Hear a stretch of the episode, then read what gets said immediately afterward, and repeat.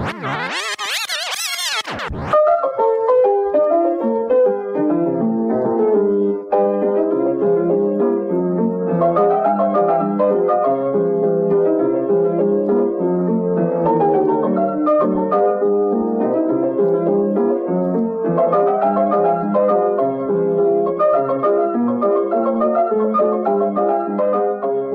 Welcome to a special D Day presentation on this Saturday, June 6th. Blaze here for the Blaze Bryant Show. Thank you for making me a part of your day. Whether you're watching on the scene through the microphone, hashtag BBS YouTube channel, or on our social media, Facebook.com slash Blaze Bryant Show, on Twitter at Blaze Big Show, and on Instagram at The Blaze Bryant Show. 76 years ago today, June 6th, 1944, the Allied invasion of Normandy, France, took place, effectively ending World War II. We certainly know this happened, but initially we did not. Here's a clip from Seven Day Productions as we go through the first few minutes here of uh, a CBS News broadcast from 1944.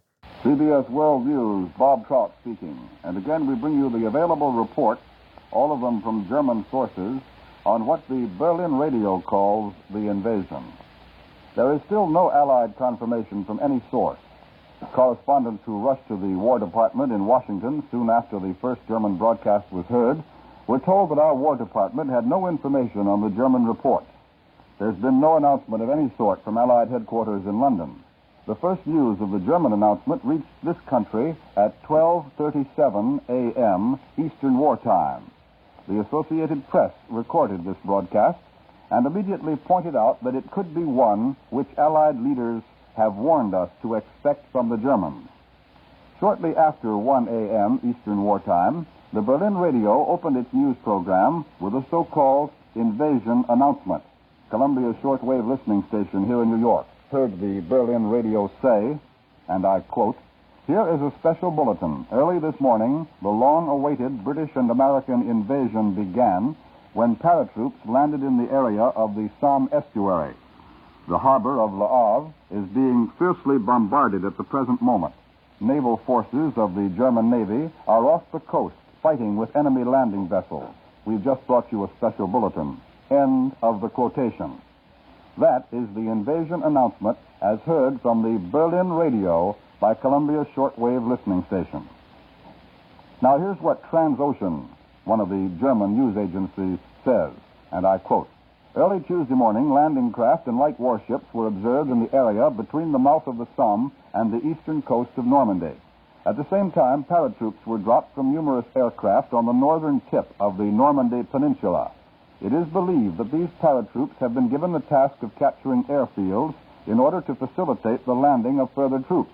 The harbor of Le Havre is at the moment being bombarded. And, continues the broadcast, German naval forces have engaged enemy landing craft off the coast. The Transocean broadcast, still unconfirmed, concludes this way.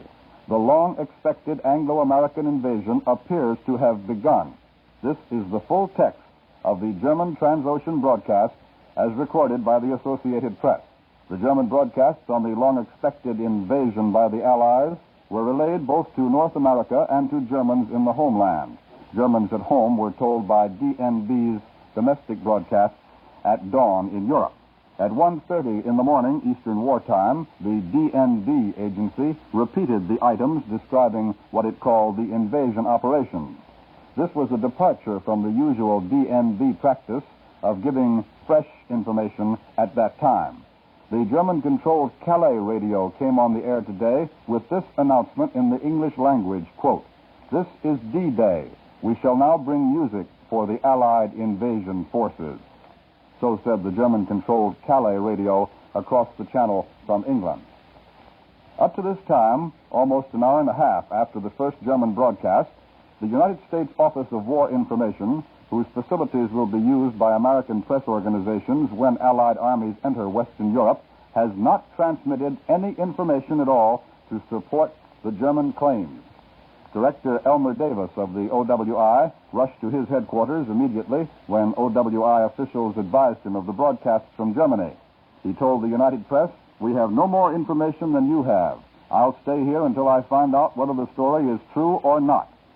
Last night, Elmer Davis addressed the National Press Club on psychological warfare and showed free motion pictures illustrating how the OWI was propagandizing on the war front. He had just reached his home when his office called him to hurry down. By 1.45 in the morning, Eastern War Time, almost the entire public relations staff over at the War Department in Washington also had reported for duty. Now, it should be remembered, of course, that the Germans are quite capable of faking this entire series of reports. Their main reason for doing so, in addition to trying to smoke out Allied plans, would be to try to start a premature uprising by the resistance movements along the Channel coast. But the French and the Belgians and the Dutch have all been warned about this possibility repeatedly. And you will recall that Prime Minister Winston Churchill some time ago warned that we could expect false alarms or diversionary feints before the big show began. That is from CBS News, June 6th, 1944, the D Day invasion of Normandy, France. While the Germans were capable of staging a false report like this. We know they did not. This effectively ended World War II. You saw Adolf Hitler shortly after going to the bunker, and that was the proverbial straw that broke the camel's back for the Germans, sending the Allies to victory about a year later when World War II ended in August of 1945. Very interesting stuff for sure. What did you think? Facebook.com slash Blaze Bryant Show on Twitter at Blaze Big Show. And on Instagram at The Blaze Bryant Show. Subscribe to the Seeing Through the Microphone hashtag BBS YouTube channel or wherever you get your podcasts as well as leaving me a five star review. I would greatly appreciate that. Have a great weekend. What happened on Monday, June 8th? Don't Google it. Let me tell you all about it, please.